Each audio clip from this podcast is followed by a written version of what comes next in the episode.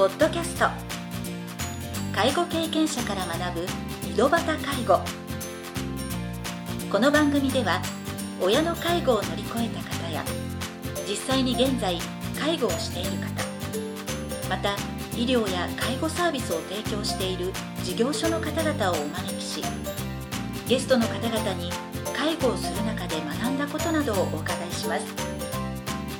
ナビゲーターはこれまでで500人以上の介護相談に対応してきた介護コーディネーターの山川仁でお送りします。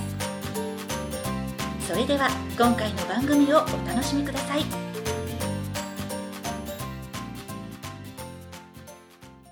皆さんこんにちは。第7回目の井戸端介護を始めます。今回は株式会社ワーコンプロジェクト代表取締役の青木ひとみさんをゲストとしてお招きしております。青木さんとは福岡県春日市で今年の1月に開催されたご近所力アップ講座で初めてお会いしました。その時に青木さんが取り組まれている在宅医療のお話を伺ったのですが私が知らない分野の内容も多くとても印象に残っております。青木さんは九州大学医学部附属病院などでも長年勤務されていましたが今回は現在行われている在宅医療についてもっとお話を伺いたいと思って番組にお越しいただきました番組は4回に分けてお届けしますが第1部では青木さんが在宅医療を始めようと思ったきっかけなどについてお話を伺いたいと思いますのでどうぞよろしくお願いいたしますよろしくお願いします。はいはじめまして、えー株式会社ワーコンプロジェクトの青木と申します。私は、えの今ご紹介ありがとうございました。ご紹介いただきましたように1988年に九州大学医学部属病院の方に勤務をいたしましてでその前が九州大学医療短期大学部看護学科というところに所属してましたで大学から、えー病院に移るにあたってあのいろいろな論文や研究っていうのをテーマに書いてきたんですがはい。ちょうどその頃ですねあの訪問看護ステーションというのを作りましょうということで、えー今でもやってますが国会でほいわゆるあの看護師が働く場所うというのはそれまではどお医者様の下でしか働けない、いわゆる病院でしか働けないっていうような法律で決められてたんですね、それをもう看護師が独自に事業所をうん。独立して起業していいよと事業所を作っていいよとするためにうん法律を変えないといけなかったんはいですね、はい。でそれを変えるという法案があの、まあ、最初は医師会がすごく反対をしていて、で、まあ、4年ほどの時をかけて、はい。1992年うんにうん。やっと採択をされ、はい。えー訪問看護ステーションというのができました。はい。でその過程を私は見ていてはい。なんであんなに揉めてまでうんうん。あんなものを作ろうとしているのかと。はい。私はあのまあ学校を卒業したら普通にはい。病院で働く、うん。もしくはあの保健師の学校に進んで保健師になってはい。あの学校の養護教員になる。それかあとは助産師の免許を取ってはいはいはい。助産院うん。そういうふうな道があったんですけどね。訪問看護ステーションって何だろう、うん。でその時にその時の教授があの面白いところに目をつけたねと。はいだったらなんでああいうことをやってるか調べてレポートにしてみたらどうかと言われて調べたところ、まあ、あの統計的にはい。段階の世代の人がうん。あと30年、うん。まあ、35年ぐらいはい。経ったらもう病院のベッド数は足りない。はい。そのにあの見る看護師などの医者の数も要するに3分の1になってしまう。はいで物理的にどう考えても医療が破綻してしまうんじゃないかっていうのが見えた。だからそのためにじゃあどうしようって考えたのかっていわゆる訪問看護ステーションということは自宅に看護師を派遣しようっていうふうに考えたんだなっていうことだったんですね。はい。で当時老人ホームほとんどなかったです、はい。えー老健施設しかなくて。はいで病院もしくはもう家という考え方ですね、だからそれをもとに私も、えー論文を書きました、はいじゃあどうやったらその時代を過ごすことができるのか。うんうん。でその時に書いたモデルっていうのが、そのまんま今のビジネスモデルです、はあはつまり今回も出したんですが福岡市を一つの大きな病院と見立てて、あはい。自宅が病室になる。うんうんそしてナースステーションを地域に持ってくればいいじゃない、うん。うん。うんでそれが訪問看護ステーションになるのかなっていうような漠然としたイメージですね、はいでその時にやっぱり病院には、えーお掃除の方もいる。うん。お食事を作る方もいる。洗濯物をしてくださる方もいる。はい。でそれがそれぞれの地域のうん。クリーニングさ屋さんであったりお弁当屋さんであったりはいっていうようなものになるのかなうん。というような絵を描いた。はい。っていうところからの始まりですね。まあ、うん。その中で2つ大きく分けると大学病院っていう大きなところで勤めながら企業に対して実現するっていう方法もありますし、まあ、今回は、ね、自分でそういった事業を立ち上げるっていうことに至ったんですけどそれはんなぜそのような経緯になったのかっていうのはあその時はただ自分の中で、はい。そのなんで訪問看護ステーションができたのかをレポートとしてまとめるだけっていう感じで、うん。要は二十歳の私が、うん20代の私が考えつくようなことなので、はい。当然こういうレポートにした内容は国がやるだろう、そのための第一歩で作ったんだと、はい。あそこまでして。はい。と思って私はその時自分でやる気はささらさああななかった。はい。たなかったんです。うん。でそのまんまずっとそのレポートは頭にありながら、はい。自分も生活をしていく中で見ていっていたらちょうど時は私まだ学生時代バブルだったんですけど、はい。バブルが崩壊し、うん。で年金が破綻し、うん。であれあれあれというまでに、うん。あの今ここ現代まで来た時にはい。国がお金がなくなって、うん。どんどんこう自分たちで何とかしなさいよと 手を離し始めたのを見た時に、あらっとこれは私がこうしてくれるだろうと思ってたプラン、誰がするんだろうというところまで来たんですね。であと地域包括のシステムを、っていうような勉強会とか会議に出た時に、どうしても今その組織づくり編成をやってる中で見た時にうん誰のための組織づくりをしてるかなって見た時になんとなく私は利用者さんから遠いところの話をずっとやってると。はい。これはいつまでたってもできないんじゃないかなとという気がしてきた。だけど現実はどんどん迫ってきてはい。今あのもう現状としても、えー対策を急,、ね、うん。急を要している部分があると。はい。じゃあその国や医師会やいろんな方たちがやってることを待っていては間に合わないと。でもその人たちもやってくるだろうけどその前にやっぱり自分でできることを始めないといけない。というふうに考えたんですね。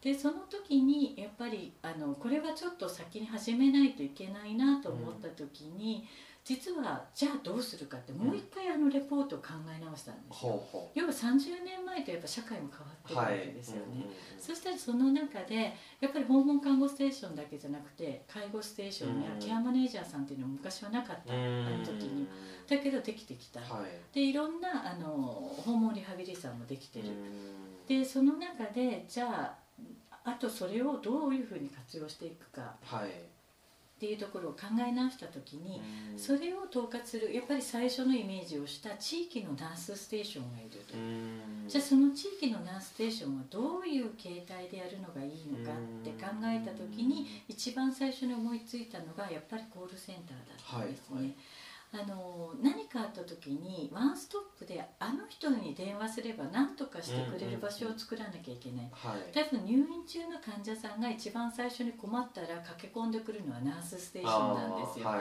で担当の看護師さんに言えばその人が責任持って何とかしてくれるんです。でそれが地域にあるべきだと思ったんですね、そうしたところそのまあい何人かの先生にその構想を話したところ、コールセンターうんもう市がやってるよ。と、はい。うん。だけどその市っていうのは、うん。あの電話番号何人の人が知ってますか、うん。でそこに電話したら全部やってくれるんですか、はい。そのクリーニング屋さん紹介してくれるんですか？うん。どこどこの手配もしてくれるんですか？はい。いやあの電話番号教えて自分でかけてくれと 言われるだけです。と、はい。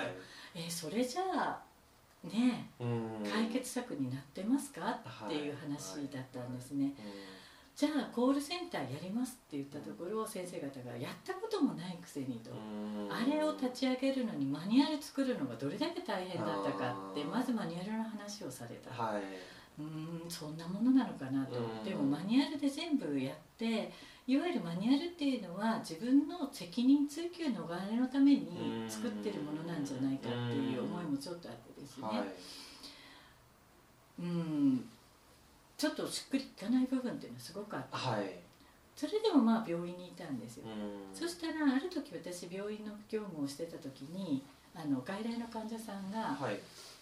外来の予約日に来なかったんですね。ほで「あれ誰々さんなんで来てないとかな?」って言って、はい。でちょっと電話してみてううん。電話してもらったそしたらあの「あ市長さん」って言って電話出られて「ごめん今日どうしてもきつい」と。うん。体がきつくてねちょっといけそうにないけんあの1日2日寝とったらうん。動けるようになると思うから、うん。そしたら行くけんって言われたんだけど、はい。その時私はいやいやとあの本末転倒よって、うん。あの体がきつくて悪いんやったら何としてもおいでって。うん。で救急車呼ぶって言ったら救急車だでももうめっそうもないと、うんそう呼ぶほどじゃないと申し訳なかって、うん。だけもう大丈夫やけんって言って電話切られて。うん。でその時一応ね、まあ、院長に、うん。あの先生ってこういうふうなことだったけどって、うん。誰か迎えに行けんやろうかって言ったけど、うん。いやいやうちはそんな業務はしと。らうん。んと、でやっぱね来てもらって診察で迎えに行くようなことはしてないからって、はい。もうそれはもう本人もそう言うんやけん待っとかんねって言われたけど、うん。蓋を開けてみたら実は何1ヶ月ぐらい経った時にはい。実は誰々さん亡くなって3日後に発見されたらしいよって言われたんうね、ん。その時に私はであの時にうん。あの何とかしてあげんやったやろうかってあの電話をで話したのにはい。ってすっごい後悔したんですよ。うん。でそういう思いを実はその後もう一人してるんですよはい。ね、でああその時になって初めてはい。私は、あ病院っていうところはたどり着いた人しかねうん。助けてあげれないんだと。はい。たどり着かんかった人は助けてあげれんとこなんやと思ったはいあそれはいかんと。うん。でやっぱり私は地域に行ってその連れてきてあげれるようなシステムを作らないかんっていう思いがすごくまず。はい。それで私はちょっとそれを本気でこの思ってたはい。プランをやろうと。はあでそのためにはさっき言ってたうん。コールセンター、はい。あそうですね。うん、うん。で、まあ、確かに先生に言われたようにやったこともないことをうん。コールセンターやりますって言ってどうやってやっていいのまずはかなと、はいよしと思って、はい。そしてちょっとネットで調べたらちょうどあの、まあ、あるコールセンター。はい。新しい新規ブース立ち上げではい。管理職募集、はい。よしと思って、はい。まずは一次審査書類審査って書いてあったんで履歴書を送りました。はい。たら一次審査合格。で面接にいついつ来れますかっていうのがあったんで、面接まで行きました。はいそしたらあのその時の面接官の人がねうん「いや青木さん」ってあの履歴書拝見しましたと、はいうん。でね看護部長様でしょ人がうん。ねなんでですかと 思いますよね全普通は。い。ね業務違うねうん。ここになんでですかと。はい。で携帯電話のねうん。コールセンターだったんですけど、はい。携帯電話の説明できますかと。はい。機械わかりますか ああの意外と機械もの好きではい。大丈夫ですよ、というふうに言われて。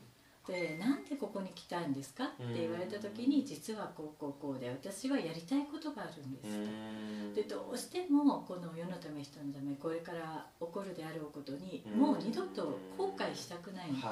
後悔したくないからやるだけのことをやりたいってうん。コールセンターの管理業務を勉強させてくれと。はい。そういうつもりで働かせてくれと。う。ん。でだからといって私絶対あの仕事手抜きませんと。いう思い熱い思いを語ったら、はい。その人が給料4分の1になりますけどいいですか？あもうリアルな話ですね。リアルな話。いやいいですと。あの全然そのお金の問題じゃないんですと、私は死ぬ時に後悔したくないので、うん。これをもう今やらないと間に合わないと思ってるはい。やらせてくれってはい。言ったら、分かりましたって言って、うん。あの数日後合格通知をいただいて、あの採用していただきました。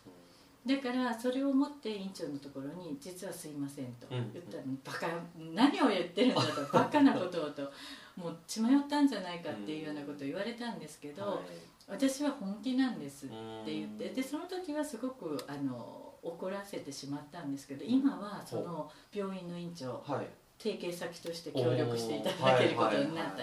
うん。あのやっぱり私がどれだけ本気かっていうのを実分か際にもうっていただいた。立ち上げたってもうそう。言った通りに。言った通りにうん。有言実行でやってしまったので、はい。もうとうとうやってしもうたかと。もうしょうがないと、はい。うん、やっぱそれだけ貫いてるんであれば、うん。もう協力するしかないなということでやっぱりさせていただきましうん。ただから私が球団にいた頃から、まあ、この話もずっとおやっぱり気になってたので何かの折にいろんな先生の話をしてて。はい。で今回も立ち上がった時に、うん。まあ、その頃一緒に働いた先生方にも、うん。あのいよいよやることになりましたって言ったら、は本気やったんやね。でやっぱり何人も先生に無謀やと。はい。もうとうとうやってしもうたかと、はい。に相当言われましたけど、うん。みんなしょうがないと。うん。じゃあもう協力するかと。そこまでそうですね。そうそこまでやったんだったら協力するかとうん言っていただいたのでもう今があります。だからこれからあの本当の意味で協力をしていただかないといけないと思いますけどまああの私はそれでも協力してもらえなくてもしてもらえたとしても後悔しないようにやるだけのことをやろうと思ってます、うん。はい。そういう思いですね。ありがとうございます。いろいろ先ほどのお話の中ではうん入院施設ではうん。駆け込むところがある。うん。体調が悪くなった時に。ただあのご経験でもお話しいただきましたように自宅で体調が悪くなった時には気を使う方であればもう迎えに来てなんて当然言えないからでその時に自分がうん。もう少し一歩踏み込むべきだったっていう少しお感じになったところもあったとは思うんですがそういったことを減らしていくためには何が必要なのかっていうふうに考えてどんなサービスが必要なのかと思って今の実際にこれから、まあ、やってるところとこれからやっていきたいっていうところのアイデアが今どんどん膨らんでいくと思うんですけどええ。あのあのーはい多分ですね今いろんな企業さんが、うん。例えばタクシー会社さんも巡回を始めてますし、はい。い、ろんな方たちが見守り巡回っていうのを始めてます地域でも。はい。だけどそれぞれの人たちがあの個々で頑張ったとしても負担が大きくなるだけなんですけど、はい。はい。逆に言うとその人たちと手を組めば、みんなそのやりそのそこの部分に例えば、うん。タクシーのお迎えの部分に特化していただいて、うん。私たちがあの依頼をするっていう、はい。そのそれ以外のところの,、うん。あの受付から手配、うん。要するにいあの依頼とかまでやれば、結局ダブるところがないんですよね。一つのもう総合のコールセンターと。いう。つまりあの利用者さんからするとワンストップで自分で全部手配するのではなくって、はい。一箇所一人に言えば全部が賄えるっていうのを目指しているからですね、今はいろんな企業さんと手を組めるように、はい。あのあえて NPO やはい。あの病院のあの施設の一つではなくて株式会社っていう形態ではい。出てきたんですね。うん。そうすることでしがらみなくうんいろんな人とどんな企業さんとも手が組める。はい。だから同じ志というかこれから何とかせないかんっていう思いでいろんなことを始められた方たちとはどんどん手を組んでいきたいと考えてはいます。ということですね、ええ。あありがとうございます。次回の番組では現在行われているウォッチコンシェルジュの具体的なサービス内容についてお話を伺いたいと思います。それでは次回の配信をお楽しみに。今回の番組はいかがでしたか？この番組ではリスナーの皆様からのご質問なども受け付けております。メールアドレスはひとしの h 小文字で h. 山川19アットマーク gmail.com h. 山川19アットマーク gmail.com ですそれでは次回の配信をお楽しみに